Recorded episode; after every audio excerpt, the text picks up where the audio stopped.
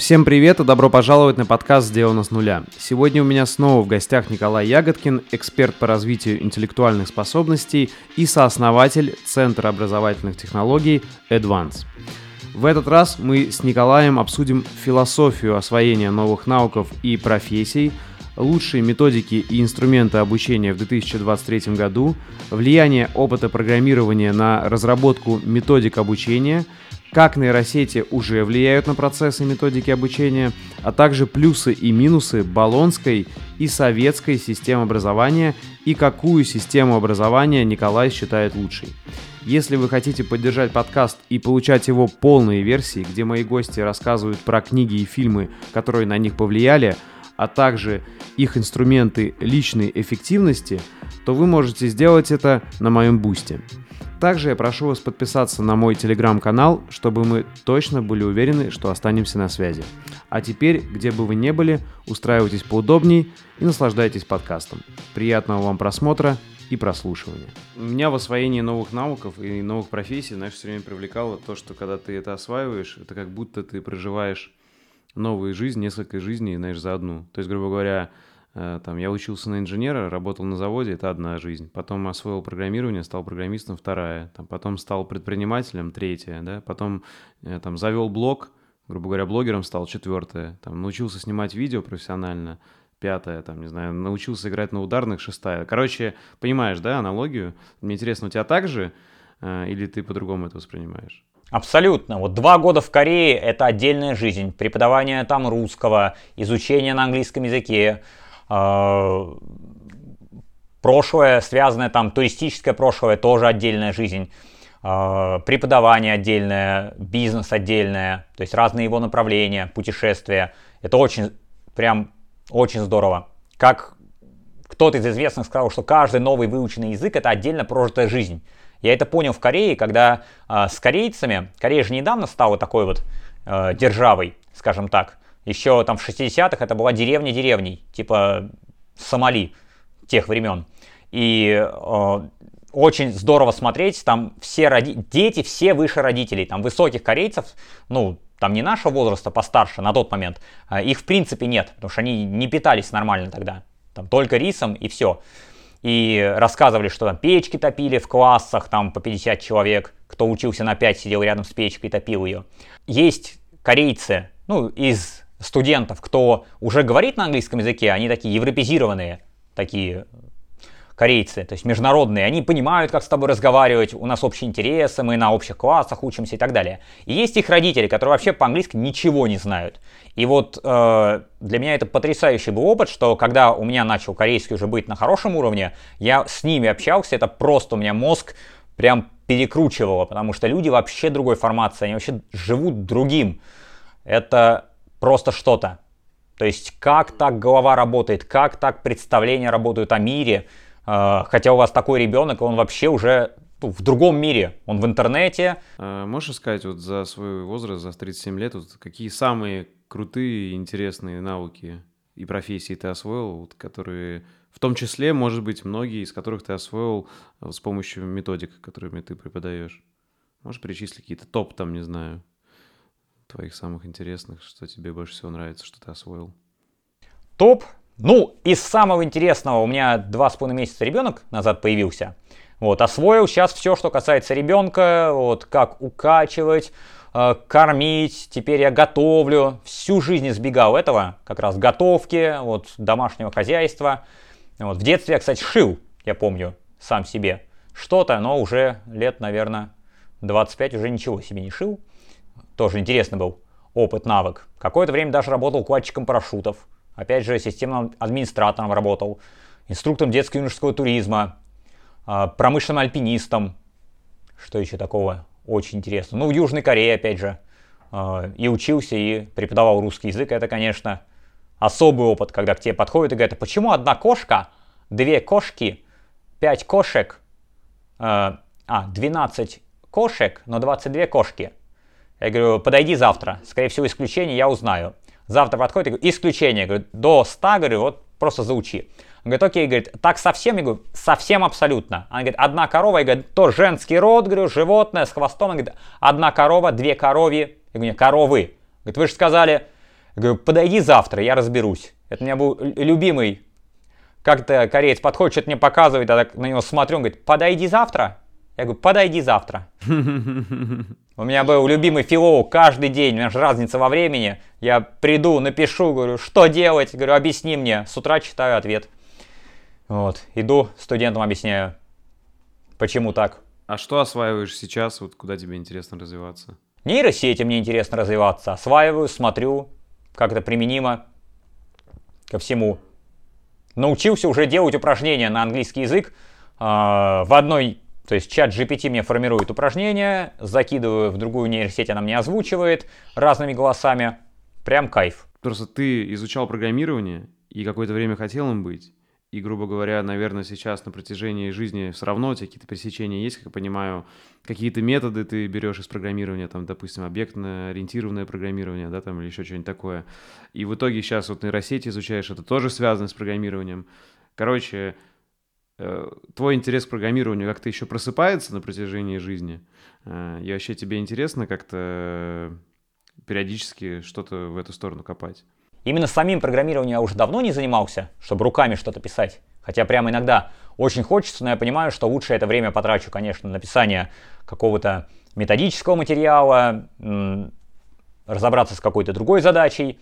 А вот то, что программирование и математика мне дали, так это формат и структура мышления. То есть я сразу кластеризую задачи, э, принципами и методами программирования ее себе визуализирую, представляю, и много методов оттуда, по сути, перетекло, и, кстати, из строительства, из э, разных других сфер, потому что везде, где сделано все по уму, оно сделано примерно по одному и тому же формату.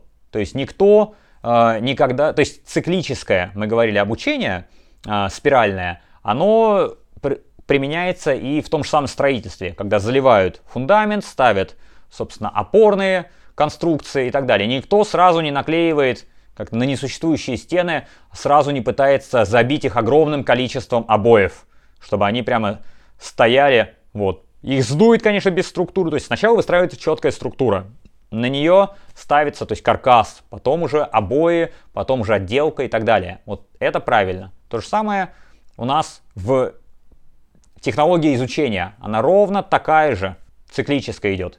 Кстати, один из советов, вот ты просил, что развивает, э, даже не развивает, а что именно вам поможет с обучением. Хотите освоить что-либо, первый и самый важный ваш принцип – осваивать это быстро. То есть у вас должна быть скорость движения высокая. Это единственный критерий правильности. Если ваша скорость низкая, значит вы что-то делаете неправильно.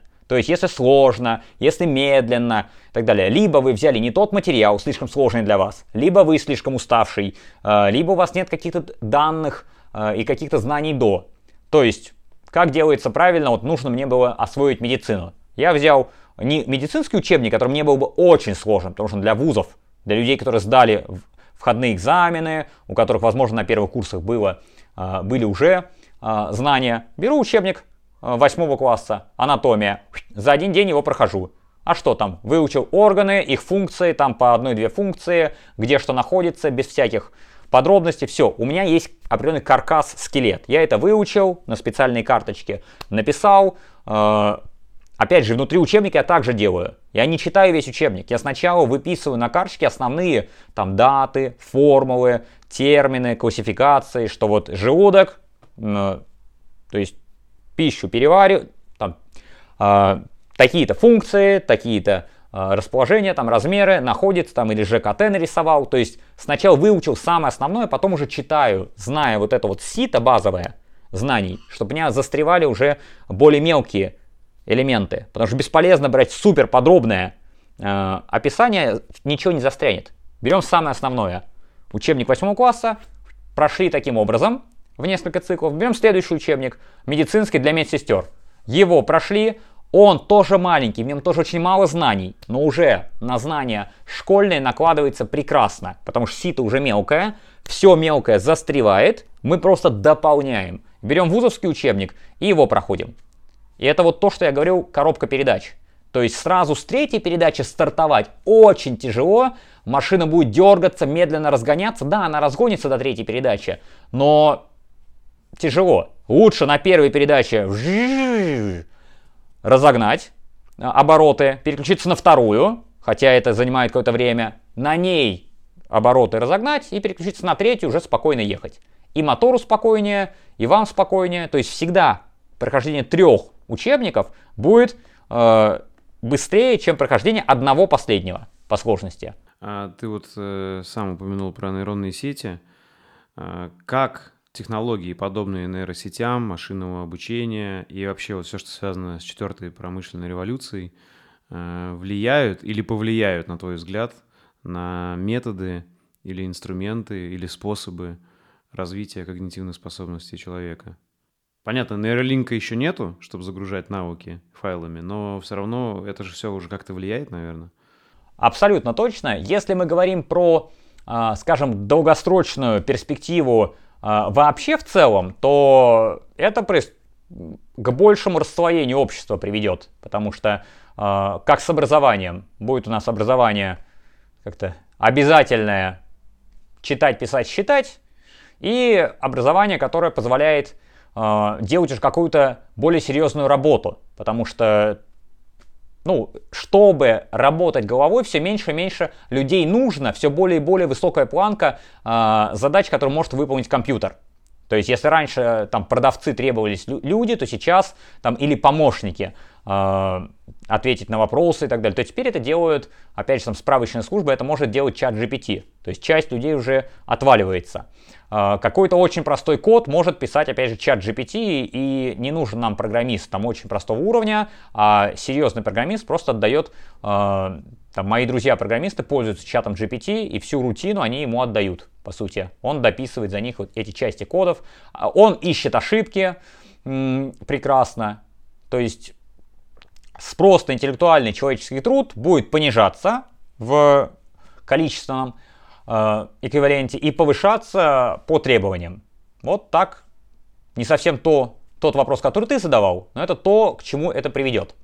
Отсюда следует как раз тот вопрос, который ты задавал, что развитие интеллектуальных способностей потребуется больше и важнее, потому что именно принимать решения, делать то, что и программировать тех же, тот же самый чат GPT и так далее потребуется все-таки больше э, как-то больше интеллектуальных способностей и больше квалифицированных людей, или более квалифицированные люди скорее понадобятся. Не уверен, что больше квалифицированных людей, скорее более квалифицированные люди. То есть, правильно понимаю, ты видишь будущее как-то в расслоении, что будет э, э, все меньше квалифицированных специалистов, которые могут выполнять все больше объема работы за все большие деньги и все больше людей, которые выполняют какую-то неквалифицированную работу за небольшие деньги. То есть как-то так, что ли? В принципе, да. Но если мы посмотрим, то э, ручной труд э, отдельная история. С этим это мы уже давно наблюдаем. А вот именно информационный, контактный, современное же, это старшему поколению важно, чтобы в Сбербанк постоять в очереди и так далее. А, я практически не напрягаю тех же самых операторов Тинькова, а если напрягаю, то не телефонным разговором, а, собственно, в чате. То есть все меньше и меньше требуется людей там.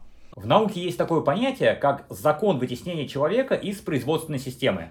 Он говорит о том, что, во-первых, со временем это происходит, а во-вторых, везде, где можно вывести человека за рамки, его лучше выводить, потому что человек, он менее надежен, он э, совершает ошибки, э, он может по-разному думать э, в разный момент времени, а он устает, а алгоритм, он всегда выполняет одно и то же. Главное, чтобы алгоритм с этой задачей справлялся. И что мы видим для большинства задач – в мире. Поэтому останутся высококвалифицированные специалисты, либо те функции, которые напрямую не связаны с интеллектуальной деятельностью. Сферы, в которых работает основная масса людей, постепенно меняются. Когда аграрное государство – это крестьяне, потом это рабочие. Сто лет назад, вы помните, рабочий колхозница, вот два столпа Советского Союза. Кто сейчас? Водители менеджеры, Э, пиарщики, маркетологи, инстаграм, блогеры, непонятно. И постепенно меняется уже от производства, потом крестьян стало меньше, стало больше рабочих, больше индустриализация, производства, дальше пошло в сферу услуг. Это стандартная экономическая теория, преподается на первом курсе, даже э, у многих в школе. А что дальше? Это же три, я вам перечислил, технологические, по сути, ну, это не технологические революции, но это тоже три этапа перехода. А что дальше? Когда мы интеллектуальную работу уже забираем э, у людей. И есть же еще работа не совсем интеллектуальная, ну, вроде, например, массаж или человек, работающий на ресепшене. Вот был я в 2018 году во Франции, и как я ругался, э, когда приехал ночью в отель, а ресепшионист, он сидит до 6 вечера, а в остальное время ты по паролю получаешь ключ.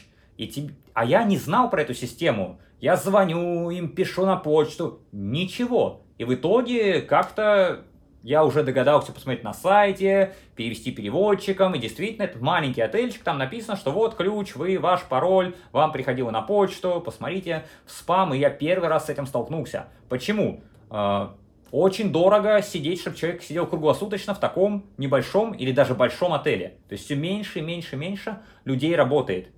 А, особенно в развитых странах, где многих удивляет в странах, что нет круглосуточных магазинов, что рано закрываются магазины, что в России может ларек работать круглосуточно, ну мог работать. Нас-то не удивляет, зарплата не такая высокая в сумме с налогами. А на Западе, может, зарплата не такая высокая, но в сумме с налогами это уже очень накладно и не дает той выручки, ради которой можно человека посадить на всю ночь. С интеллектуальной работой то же самое. А, помните фильм э, «Служебный роман»? Где огромное показано вот это здание, как же он там был, институт, счетный институт, прогноз, прогнозы они делали, сколько там было людей. Сейчас же это делает один человек Excel, в принципе, или вообще искусственный интеллект. Для огромных э, предприятий можно все это собрать на компьютере, который делает за считанные секунды. То есть многие те задачи, или фильм, где три э, негритянки работали э, в НАСА рассчитывали. Тоже очень хороший фильм, рекомендую прям посмотреть. Скрытые фигуры, по-моему, называется. Скрытые фигуры, да. Как там целый отдел был. Э, там вот что классно показано. Целый отдел э, тех, кто считал, потому что все это происходило, ну, практически вручную. И потом появился компьютер, который там вроде что-то ошибся, но потом вроде его простили. И потом всех уволили. А главная героиня, одна из трех, она еще раньше взяла книжку, как программировать эту огромную э, зверюгу, и она осталась, и, по-моему, даже своих подруг туда собиралась привлечь. Ну, то есть остальные потеряли свою работу. Вот пример нашего города. Э, на экскурсиях рассказывают, что целые были мостовые войны. То есть там в наших мостах вроде замуровано бесчисленное число людей, которые строили, эти мосты, потому что люди, которые переправляли через э, Неву, зарабатывали на этом деньги. И построенные мосты, соответственно, лишали их заработка. И там прямо чуть не с военными были э, э, отношения выяснялись, как, то есть под охраной военных строились эти мосты, чтобы э, они были достроены. Ну, во всяком случае, так мне рассказаны экскурсии.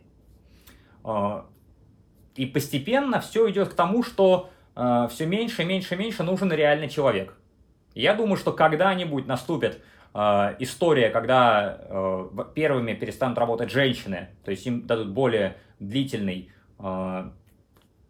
более длительный декретный отпуск. Сейчас-то есть школа, которая... И, кстати, необходимость в школе тогда как таковой станет меньше, там, в этих 11 годах. В общем, там много интересных рассуждений, если посмотреть, куда может все привести. Потому что э, можно фантастику почитать. С какого-то момента действительно э, машина, э, внедрение машины становится дешевле, чем внедрение управления, обучения человека. А, смотри, ты еще в одном из э, своих выступлений говорил про тему, меня она очень заинтересовала, что, э, как я понял, ты читал книжку, и в ней было написано, что что образование разделилось на два пути примерно во время французской революции. Э, первый путь — это обучение людей, как учиться, э, а второй путь — это э, а второй путь — это просто максимальное упрощение и разжевывания информации, чтобы человек просто, как сказать, положить ему уже все разжеванное, чтобы ему ничего не, приходилось думать, дополнительно. И, соответственно, на этих двух методиках и начало строиться два вида образования. Как понимаю, Болонская система — это больше про вторую, где все разжевывают и прощают, да? Или, или нет? А, давай я немножко подведу. Действительно, во время э, Великой Французской революции, когда сказали, что всем образование и доступ к образованию, э, очень умные люди, тогда их было прям много, создали действительно, по-моему, она называлась двухкоридорная школа, как-то так это дословно переводится. Э, это автор Сергей Карамурза, э, можно его почитать, «Управление массовым сознанием», там есть прямо отдельная глава небольшая про образование. Вот он пишет, что разделилось на... То есть это прямо созданная учеными того времени концепция, в которой мы, в принципе, одно содержание разделяем на два варианта подачи. И первый вариант подачи, э, который он максимально э, нагляден, вот как говорят, то есть мы изучаем корову, сразу изучаем, как она э, по-английски, изучаем, что она кушает, то есть вот как, как любят, как сейчас очень любят. То есть в этом тоже есть много плюсов. А, то есть оно максимально практическое, оно максимально реализует конкретные задачи. И э, в противовес нему было университетское образование. Оно было не настолько практическое, оно было, наоборот, более абстрактное. То есть оно в Советском Союзе было реализовано как раз-таки университетское образование по второй модели.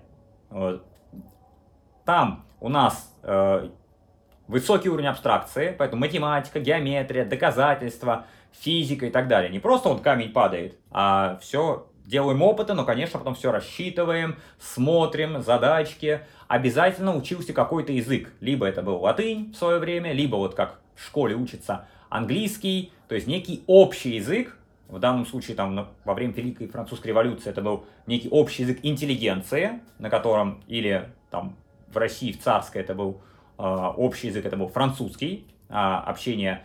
Э, училась история, мировая история, то, и как раз тренировалось мышление. И многие вот вещи, про которые мы говорили, спиральное обучение, это все входило в эту систему. Более простая система, она давала, в принципе, простые знания, воспроизводи, все то есть больше изложений, меньше сочинений. Сочинения и размышления, дебаты – это университетская история, э, изложение – это история, вот скажем так, э, сельско, сельско-школьная.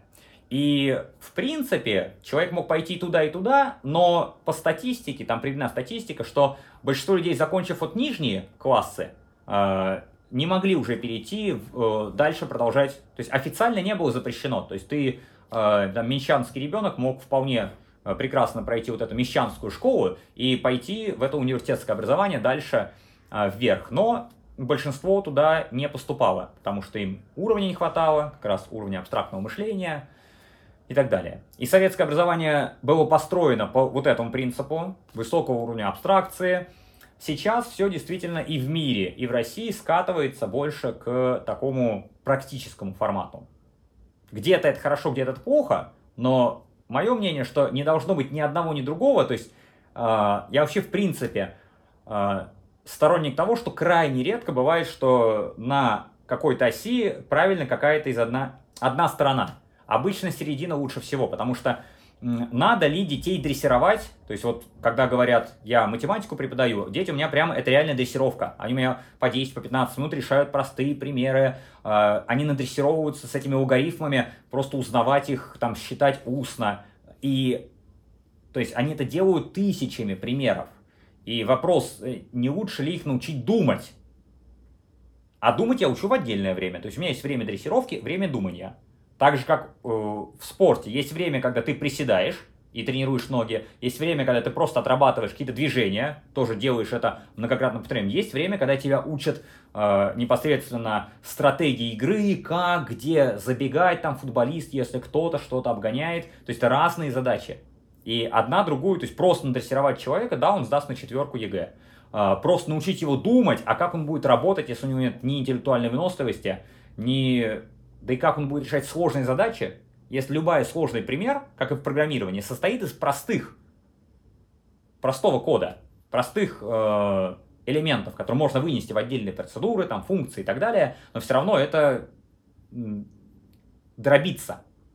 Невозможно, то есть, особенно нетренированным мозгом, охватить большой объем информации сразу, как мы говорили, э, даже с, со сложением. То есть, правильно понимаю, баллонская система, она вот такая упрощенная более, да, вот которая... Слушай, сложно про баллонскую систему. Есть две баллонские системы. Есть та, которая в мире, э, про нее меньше могу сказать, и та, которая в России. Та, которая в мире, по задумкам, мне нравится больше, потому что я встречал больше людей. То есть есть, смотри, я читал все эти документы, и документы все красивые. В России не менее красивые, чем на Западе. Но, э, по сути, ты же понимаешь, что в России просто разорвали обучение на две части, то есть и бакалавр не является специалистом. Оставили ту же самую, ну, с усушкой, утруской советского времени. Ты же понимаешь, что сейчас уходят те преподаватели, которые преподавали в советское время, потому что тому, кто закончил в 90-м, в принципе, сейчас должно быть под 60, кто получил какую-то степень. И, э, то есть, они уже не помнят того, как преподавали в Советском Союзе, уже пошли все эти перетрубации изменения с одной стороны. А, и, э, но все равно преподают плюс-минус по старинке. Но не за 5 лет, а за 4. То есть они не поменяли так глубоко программы не поменялись. То есть у нас в России получилось, как бы, задумали одно, э, сроки поставили другие, сделали третье, и все это называют баллонской системой. Я против нее колоссально выступал со всеми этими баллами, потому что тот предмет, который я преподавал, э, я по нему получал двойку, потому что я не присутствовал на лекциях. Я отвеч... 20 из 20 у меня был э, экзамен практический, 20 из 20 у меня был э, тест, и 20 из 20 у меня был ответ на вопрос. А для минимального тройки нужно было 70 баллов, а для этого нужно было посещение. Я говорю, вы кого учите, меня или мою филейную часть? То есть моя филейная часть реально была недоучена потому что минимум там 30 баллов или 20 я мог бы э, получить, если бы там, пятая точка касалась бы э, помещения. Но что оценивать? То есть это перегибы на местах, скажем так. Поэтому что называть баллонской системой? Э, если ты про разделение бакалавр-магистр, то в России оно практически не работает, на мой взгляд. Потому что, во всяком случае, когда я учился. По поводу баллонской системы вообще в Европе, например, а, мне эта история нравится, потому что там народ э, не идет сразу же после бакалавриата, обычно не идет в магистратуру. Они либо катаются по миру и осознают, что им интересно, и а, либо они идут поработать и дальше уже идут в магистратуру. И нужно понимать, что в мире баллонская система это а, бакалавр это конкретный специалист, выполняющий конкретные задачи, например, техник или химик, пищевой промышленности, вот он может делать печенье. И он реально будет хорошим, нормальным специалистом, потому что там за этим прям следят. Он не в целом будет знать где-то химию, где-то как это подмаслил э, препода и поэтому не будет знать биологию. Он в целом будет знать. Как моя знакомая сказала, которая училась там на магистратуре, э, говорит, я говорю, и как? Она говорит, я довольна, говорит, так сильно меня не дрючили в жизни никогда. То есть два года, говорит, я с идеальным языком туда приехала, с французским, говорит, рассчитывая на то, что будет как. Собственно, в моей стране она не из России, говорит, но, говорит, сильнее я никогда не напрягалась. Работу я бросил на второй неделе, и прямо исследовательская деятельность, все, все виды микроскопов, все, я прямо вот как бы сейчас разбуди ночью, говорит, будет пятка дергаться, все тебе расскажу. Вот, это прям серьезные требования. Поэтому там магистратура это уже больше, если ты созрел идти куда-то в исследование, куда-то вглубь, а бакалавр это готовое, законченное образование, ты можешь выполнять свою э, функцию, не надо тебе учиться 5 лет.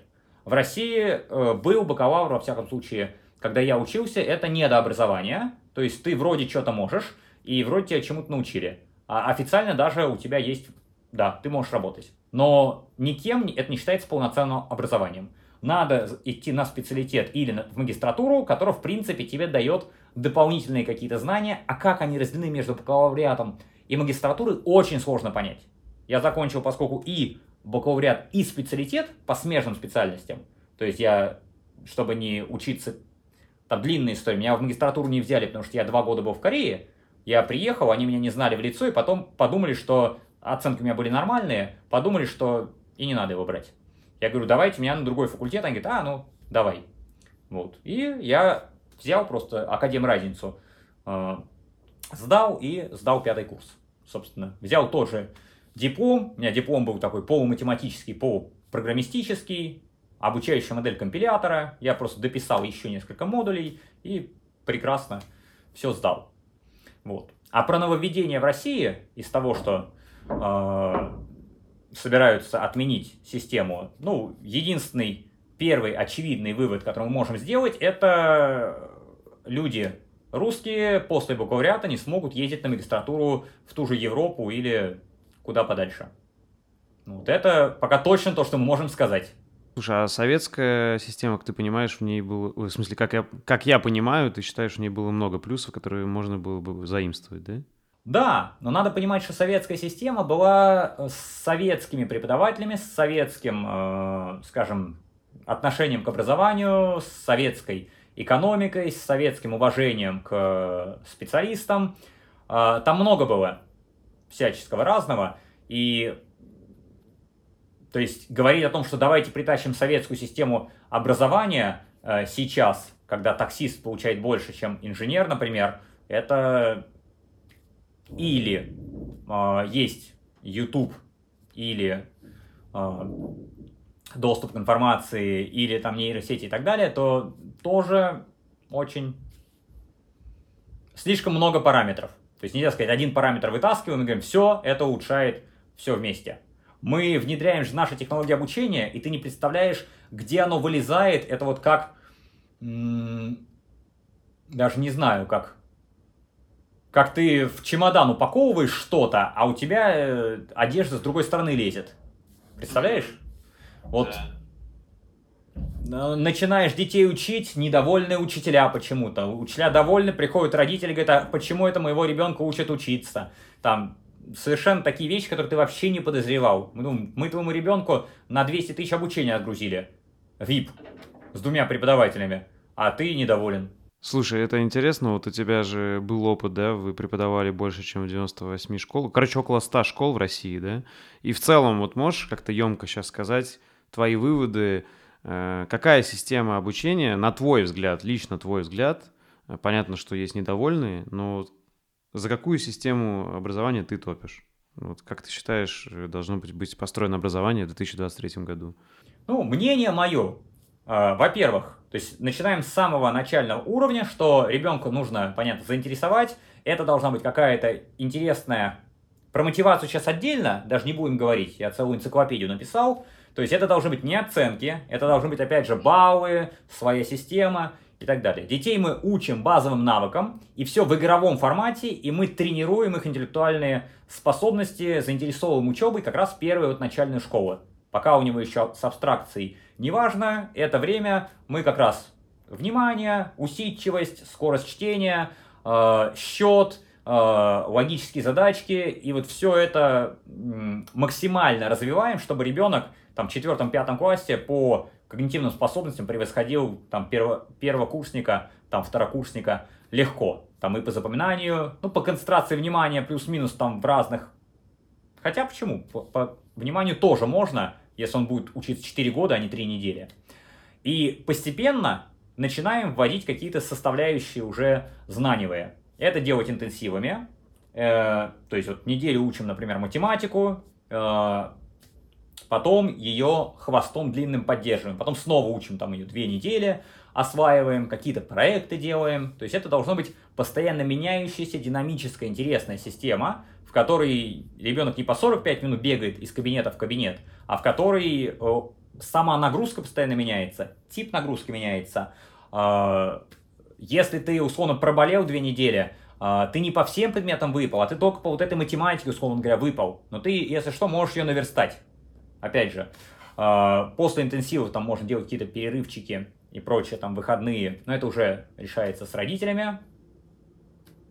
Там, понимаешь, любые изменения в систему, они сразу же идут, э, это изменение в расписание, изменения в учебнике, да и даже просто вот если после интенсива дать детям 2-3 дня отдохнуть, это вопрос к тому, а кто с этими детьми будет сидеть дома сразу же.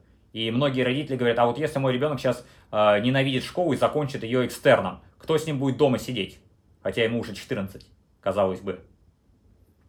Поэтому очень много всего. И мое мнение, что ребенок должен, да, определяться, в какую сторону он должен идти, и у него должен быть какой-то базовый набор тех предметов или задач, которые он выполняет, и дальше проектно э, он, условно, там до 12 или до часа у него вот эти интенсивы или какие-то задания, дальше э, он расходится по так называемым кружкам, в которых он занимается. Вот тут программирование, вот тут еще. В конце года они сдают какой-то экзамен, то есть есть какой-то обязательный экзамен, есть какой-то обязательный проект и что-то. И вот дальше он там 3-4 часа работает в этих э, кружках. Например, так.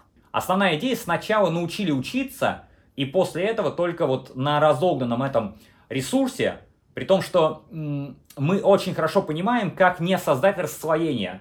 Я сказал только одну историю, например, плюс интенсива в том, что он не создает расслоение а, там еще и внутри есть заложенные механики. То есть мы можем одновременно и олимпиадников, и троечников на одном и том же интенсиве готовить, и всем будет хорошо. То есть мы как с кластером работаем. Одним выдали задания, они работают, мы пока с другими общаемся.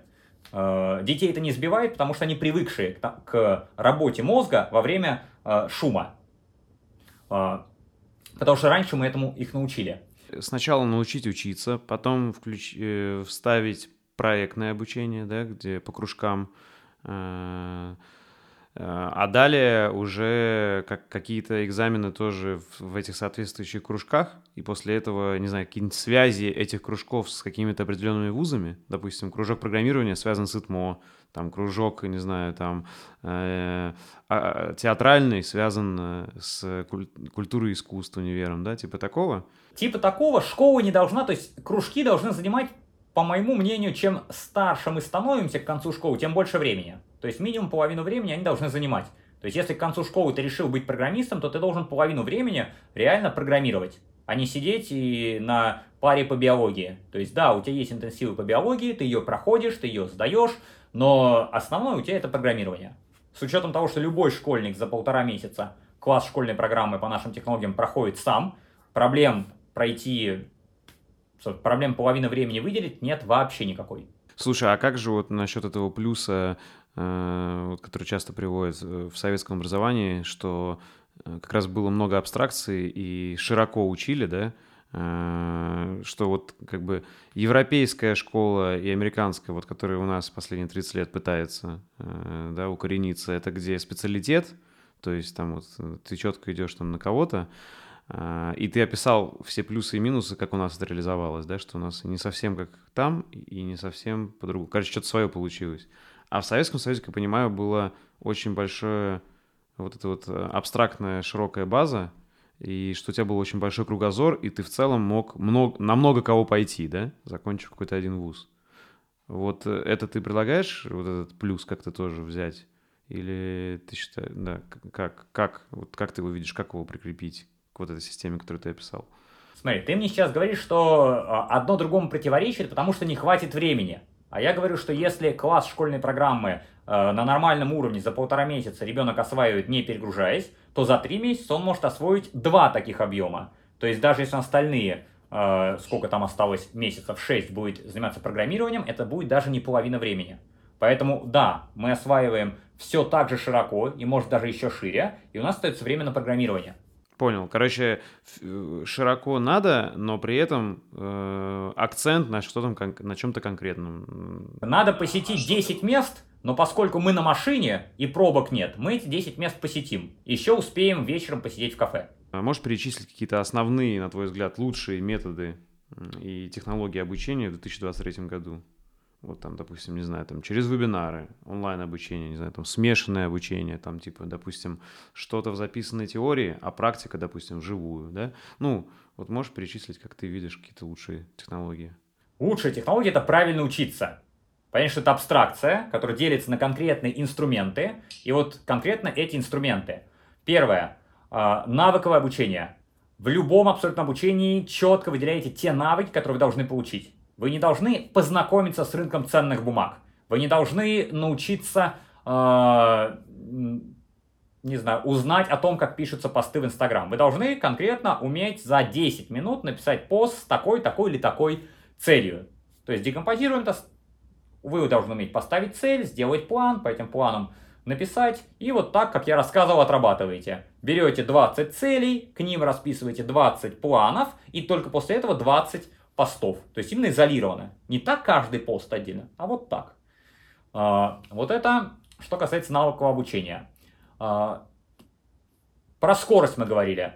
Всегда держите в голове, если вы учитесь и скорость низкая, то есть вы не можете, условно, на двойной скорости, хотя бы на одинарной скорости слушать и все понимать, либо вы читаете и что-то непонятно, сложно, то вы возвращаетесь на шаг назад. Либо вы выписываете все термины из этого материала и выучиваете их, либо вы берете учебник более простой, его проходите, или материал, то есть, значит, это слишком сложный для вас материал, э, либо, либо высыпаетесь. Иногда это просто физически сложновато. А лучше сначала научиться учиться. То есть какой правильный, как правильно водить машину. Ну как, быть внимательным, э, никого не сбивать, но лучше всего э, пройти правильное обучение. Действительно, если есть какие-то проблемы со здоровьем, с вниманием, решить их. То же самое и здесь. Если есть какие-то э, недоработки, ненаученности, то научиться. Если нет инструментария, поучить его. А какие-то конкретные, вот типа там, не знаю, там смесь линейного с циклическим, плюс смешанное там офлайн онлайн, плюс там вебинары. Тут надо конкретные вопросы задавать, потому что те, кто знает, что это такое, они и так понимают, то, что не проверили, у них есть опыт. Поэтому я не могу сказать, что в 2023 году, если бы я был, знаешь, этот а, Васильев, я бы сказал, красные шарфики вышли из моды в этом месяце, ни в коем случае их не надевайте. Вот тогда бы было да, потому что все-таки, э, да, Поэтому, вы знаете, раздельное обучение мальчиков и девочек снова входит в моду, поэтому жену за дверь и учитесь. Если дочь, тоже за дверь. Не важно, что зима. Ну, уже весна, все за дверь. Не должны находиться в квартире. Это я шучу, вот, но mm-hmm. такого нет. То есть, а для тех людей, которые ничего не знают, для них это будет э, вот. Я, разумеется, всегда говорю, что в бесплатном доступе у нас и больше, чем было у меня, когда я второе высшее закончил за один год, вообще не напрягаясь, на все пятерки, э, параллельно создавая бизнес, и в ВУЗ приходя там, ну, не больше 30 раз. То есть я назначал себе по 3-4 экзамена в день, и потом извинялся, почему я опоздал там, э, и к одному и тому же преподаватель, на был 6 экзаменов, он вел там на разных курсах, он говорит, вы говорит, ненормальный, говорит, вы как готовиться будете? Я говорю, возьмите билеты на все. Говорю, я прямо сразу выучил, говорит, я хочу сдать. Говорит, ну, говорит, в моей практике, говорит, даже два экзамена никто не сдает у меня. Попробуйте. Я думаю, смысл? Я же не собираюсь забывать потом. А одно на другое наслаивается. Кстати, чем ближе ты готовишься к экзамену, тем лучше знания друг в друга прорастают. Если они какие-то связанные, будь то медицина, программирование и так далее. Если они сильно оторваны друг от друга, то тебе каждый раз приходится их снова вытаскивать со дна. А когда они между собой как единое структура, то очень и очень здорово. Слушай, закончить, чтобы про вот эти все технологии обучения, вот клиповое мышление и соцсети, типа TikTok, YouTube, э, Instagram, они все, это все-таки инструменты, которые можно использовать для вот этих двух видов э, обучения, как для учиться, как правильно учиться, так и для разжевывания информации, либо они все-таки заточены больше про подорожевывание информации. Ну, то есть можно через ТикТок, Инстаграм и YouTube обучить каким-то сложным вещам. А, если мы говорим про э, короткие ролики, то информацию несложную, именно э, кусочками подавать можно и ярко. Для этого этот инструмент подходит. Если что-то, над чем нужно размышлять, э, что-то, во что нужно погружаться, что-то комплексное, то, разумеется, нет. Это как обследовать затонувший корабль, нужно погрузиться там на 50 метров, мы не можем туда-сюда э, на 10 секунд туда погружаться и всплывать обратно. Если это длинный ролик, то да, но вообще, если мы говорим про ролики, чем мне нравится видео э, ряд, да, он яркий, он интересный, но мы никак не контролируем человека в этом процессе. То есть он вроде свое внимание направляет, может куда-то убрать, а, ролик при этом не останавливается. А когда мы работаем с текстом, если мы работаем правильно, то мы читаем, мы выделяем главное, мы можем перечитать, если мы что-то не знаем. Потом мы возвращаемся, перечитываем выделенное, делаем майнд-карту, сверяемся, ну если правильно мы все делаем, отвечаем на вопросы. То есть это происходит активная работа. Да, у нас нет такой яркой, такой яркой картинки, но если у нас достаточные навыки для работы э, с текстом, то нам такая яркая картинка не нужна. Опять же, она может быть дополнением к этому тексту. То есть именно информацию серьезную я предпочитаю вытаскивать из текста. То есть договор какой-то юридический я предпочитаю видеть в виде текста. А, математические расчеты тоже невозможно в виде видео. Они будут где-то я это и так элементарно скажу, давайте мне дальше, это я знаю, а где-то я пропущу как раз-таки а, важный момент, где мне было не очевидно, но там я остановиться не смогу. Поэтому а, видео не дает, видеоформат не дает возможности регулировать вот эту скорость. А, да, вы можете по 10 секунд туда-обратно перематывать, но все равно это уровень управления минимальный. И уровень вовлечения внимания тоже не очень высокий. И он за счет, скорее, цветной картинки. То есть он вовлекает как фильм, скорее, в переживания, а не, в, не больше в работу с информацией. Когда вы больше настроены на то, чтобы э, воспринять визуальную картинку. Когда же вы читаете и воспроизводите все это в голове, сами рисуете эти картины, структурируете, то это уже совершенно другой уровень. Опять же, чем человек а, лучше работает с информацией, а, тем меньше ему необходимо визуальное подкрепление. То есть детям надо прямо вот, чтобы в мультике все объясняли, а, или графики показывали, люди, там, математики, у меня графики рисуются сами. То есть, если кто-то мне говорит, когда был пик и так далее, я могу в голове нарисовать график, по нему двигаться, понимать, а, где, условно, где какая производная. Некоторые задачи несложные, я в голове решаю. А, то есть, ну, понятно, что я не досчитываю до конкретных точек, но я понимаю, что в третьей четверти у нас перегиб, вот здесь вот так кривая идет, просто обычные примеры, несложные. То есть, это не, так же, как с программированием. То есть, есть какая-то задача в голове, ну, код примерно не до последнего оператора, но примерно ты понимаешь, как, какие переходы будут, какие блоки будут. То есть вот здесь мы делаем так, вот здесь мы делаем так, вот здесь так, все это соединяем, бах, и потом ищем ошибку 2 часа. В Advance вы что конкретно применяете, вот помимо видео записей? То есть у вас какие-то еще текстовые, не знаю, там методички или какие-то текстовые упражнения, какие-то интерактивные, там, геймификацию, не знаю, может даже подкасты. Вот можешь рассказать, какие вы технологии используете, чтобы максимально эффективно обучать людей и детей, и взрослых? Мы максимально сократили видеоформат, то есть у нас нет прямо лекций, у нас это минута, две, три, пять. Мы объясняем какое-то упражнение, вот как ты видел с иероглифами, показали его, а потом э, человек выполняет упражнения. Они интерактивные, мы их сами программируем в огромных, огромных количествах. Там в курсе развития памяти их более 300, а в детских курсах там их и, и считается тысячами. А, там сотни уроков, тысячи этих упражнений. Э, совершенно различных, и человек их выполняет. То есть это, по сути, как, ну, похоже на игру, наверное, в некотором смысле. И дети даже пятого класса усидчиво сидят, выполняют все задания, они короткие, 2, 3, максимум 5 минут, чтобы не было долгого усиживания. Нет задачи, чтобы человек устал. Есть задача, чтобы он на высокой скорости вошел, достиг пика и переключился на следующую задачу. Так, кстати, наш мозг тренируется в отличие от спорта где выносливость тренируется как раз, если ты устаешь. Но устаешь, опять же, правильно. А, то есть, а какие-то, не знаю, там вот текстовые задания или геймификация есть у вас? Есть и геймификация, и свой сценарий в курсах. Э, путешествуют какие-то персонажи. Э, тексты есть, они обычно на экране э, и убегают, особенно в быстром чтении специально убегают. Шторка называется, чтобы человек многих вызывает панику, что он слишком быстро убегает. Вот, но скорость можно менять, все нормально. Но в основном, если раньше это курсы были прямо вот я вещаю много часов подряд, то есть сначала очно, потом онлайн, это как-то первые поколения, такой ранний неолит.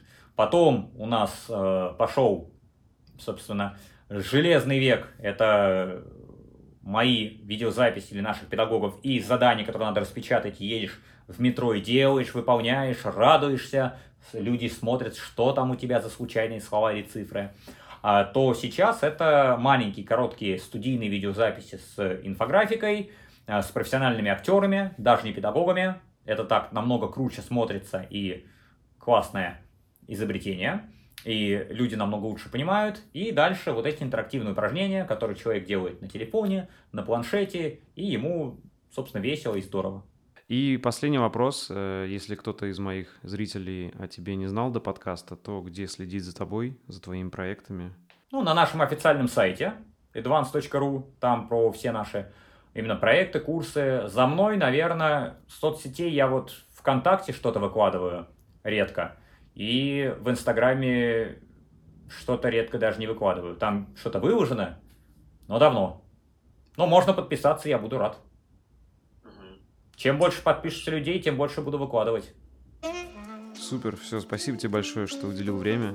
Спасибо тебе. Спасибо за внимание. Если вам понравился выпуск и вы хотите внести свой вклад в продвижение подкаста, то, пожалуйста, поделитесь им с друзьями, оставьте отзыв в комментариях и подпишитесь на него в удобной вам площадке.